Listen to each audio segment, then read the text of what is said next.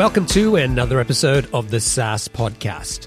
I'm your host, Omer Khan, and this is the show where I interview proven founders and industry experts who share their stories, strategies, and insights to help you build, launch, and grow your SaaS business.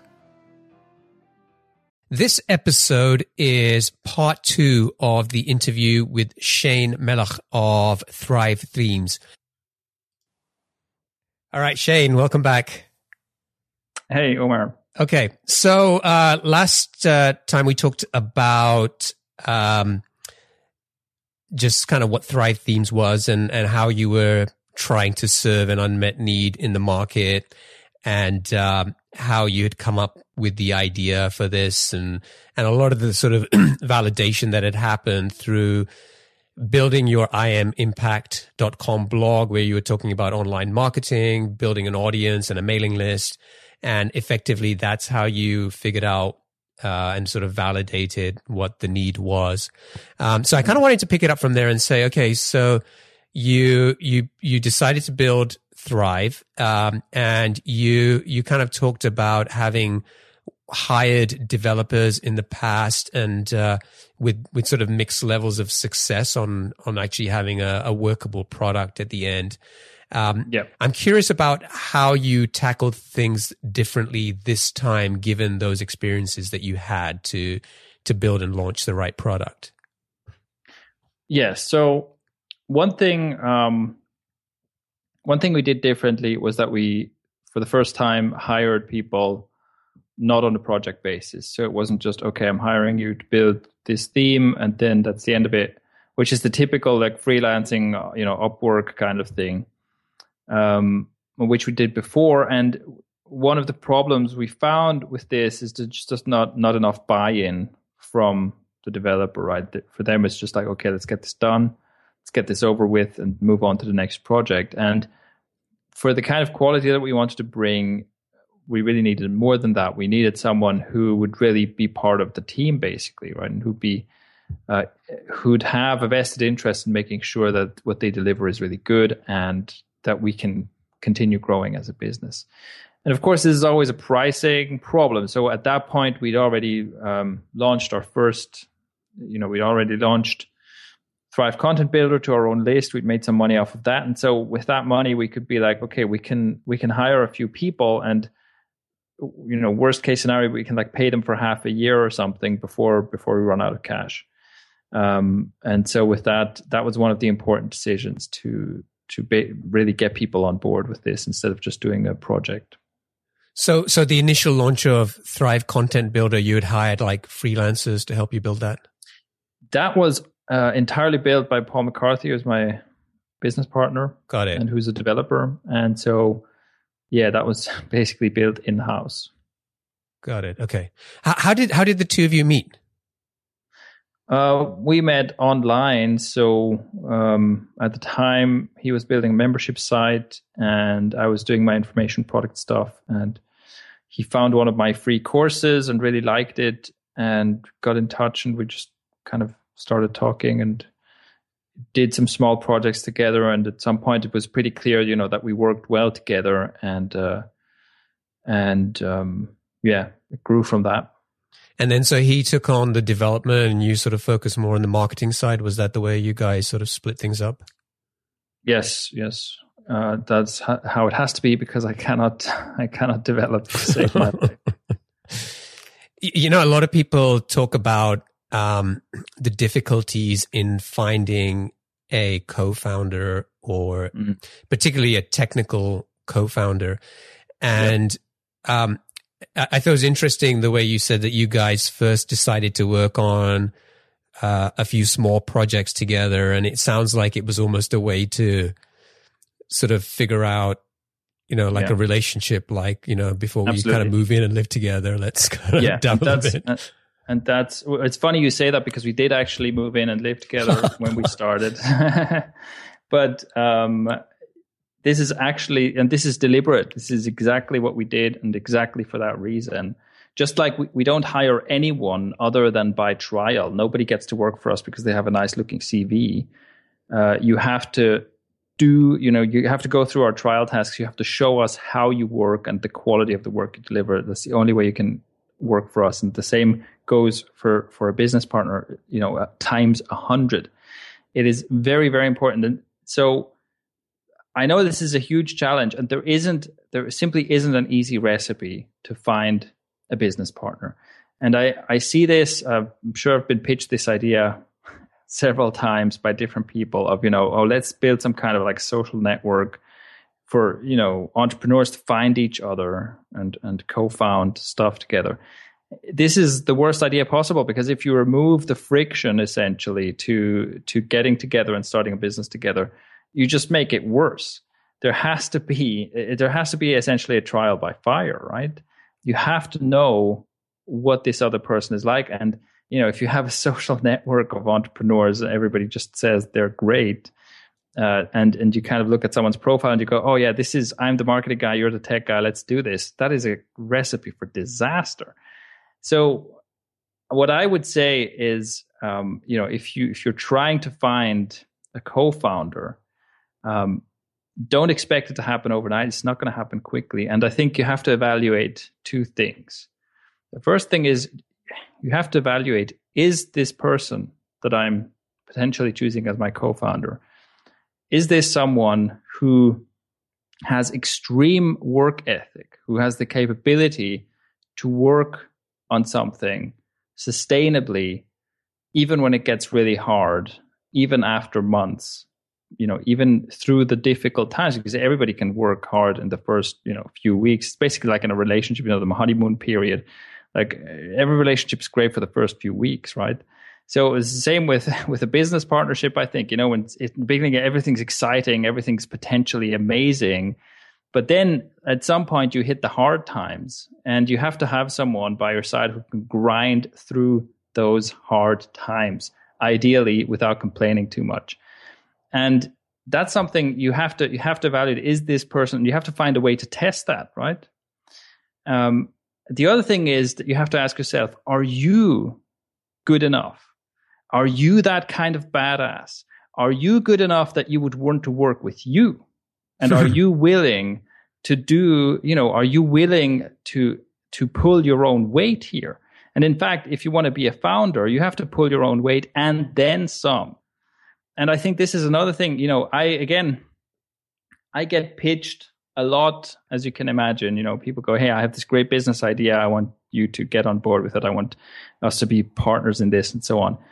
And I'm often like, and this is pretty harsh to say, but listen, it's like most people who pitch me something, they don't, if I partnered up with them, that would not be a good deal for me because I know what I can deliver and I've proven it. And just because you have some brilliant idea and right now you're excited about it, doesn't you know doesn't make it a good deal for me to get on board with this. So i think for a lot of entrepreneurs it's, it's also an I, you know i'm i'm also big into personal development. And i certainly wasn't i have done a lot of work and i i've had to do a lot of work on myself to get to the point now where i can take responsibility in a company like thrive themes and not be a total nuisance to everyone because that's what i would have been like a few years ago and so I think this is uh, the overlooked thing is like take a close look at yourself, take a look at your own work ethic, take a look at your ability to to basically be a badass because you need to be a badass if you want to start a company. This is going to be really hard, okay? This is going to be really bloody hard. And you have to be that person who can pull through. And if you're not that person right now, you got to do some work on yourself. Let's talk about some of those really hard times because so far it, it sounds like you had the list, e- email list, you, you got the validation in terms of what they wanted. Uh, you and Paul got together and, and had the first product built and launched and, and immediately you were able to email your list and start to get sales. Um, so, so far it sounds like a great story and a very, effortless kind of way to to launch a product. And obviously it took time because you're talking about launching your blog in 2008 and launching this business in 2013. So there was like 5 years at least of work going on and building the audience and stuff. But exactly. But the, did, the reason it sounds so good is because we jumped in and the you know third act. Yeah, but um, what was was your list the primary driver of you getting your growth? And I think before we kind of get into that, I just want to give the listeners a sense of the size of Thrive Themes as a business. Um, and you know, I know you don't disclose specific revenue numbers, but it's fair to say that it's a it's a seven figure business. And and how many customers do you currently have? Something around thirty thousand. Thirty thousand, and I think you told me earlier that you had about thirty-five employees. Yeah. So, what I'd like to try and get to is sort of just explore a little bit about from where you are now and that size of that business to back where you were with you and Paul, um, just kind of having launched the first version of Content Builder and then deciding you had enough money to be able to hire some developers and pay them for six six to nine months or whatever it was. Um, what did you need to do to get customers, and what were some of the hard things along the way? Yeah, so uh, basically, at the point where um, at the point where we launched Thrive Themes, we are already well on the gravy train in terms of my entrepreneurial journey. Right, that's already that's already reaping the uh, the rewards from from five years of work. Um, and but yeah, you said like like you mentioned the list, right? So the mailing list is definitely important. Although I think mailing list is really the wrong word to use because it's about the audience, right? It's about having an audience of people to communicate with. That's definitely been I mean, invaluable. I, I wouldn't, I have no idea what I'd be doing without the audience uh, and the audience building. And so, because, yeah, again, this was a huge advantage that we were able to launch the first plugin that we did for Thrive Themes to a list of thousands of people who had positive, um, who basically had a positive association with our names because we had provided them with valuable content over and over again. We had provided them with great products over and over again. We had provided them with great customer support. We we had proven to them beyond a, beyond a shadow of a doubt that we cared, that we were committed to creating great stuff, and that takes years.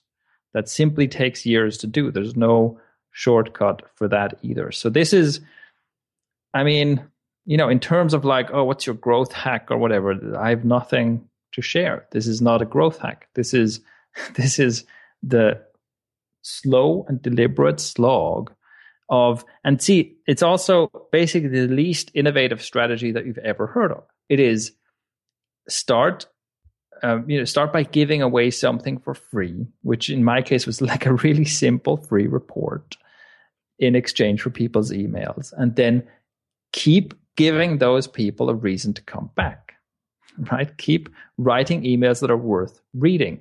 Keep sending out more free stuff that is worth getting. Keep communicating with these people, and that's you build you build the trust, right?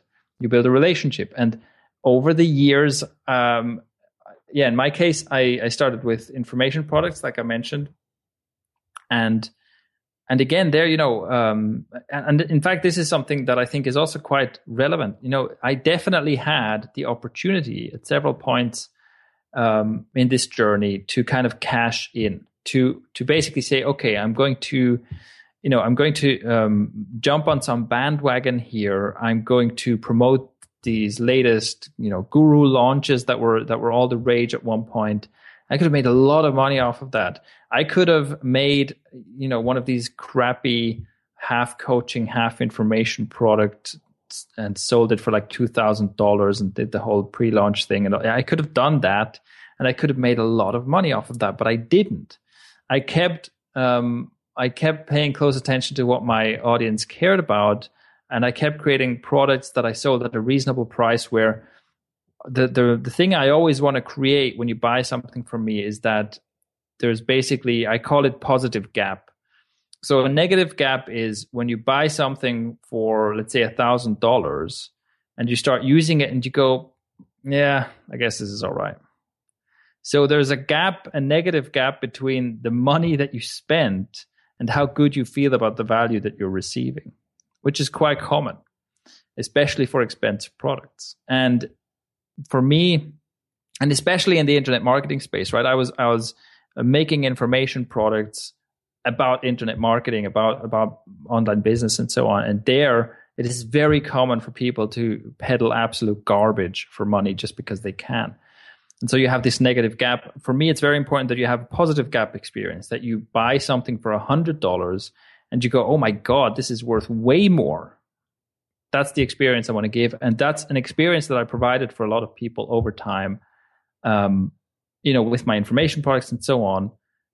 And that's that's where it comes from. That's where the momentum comes from that we had pretty much from day one with Thrive Themes.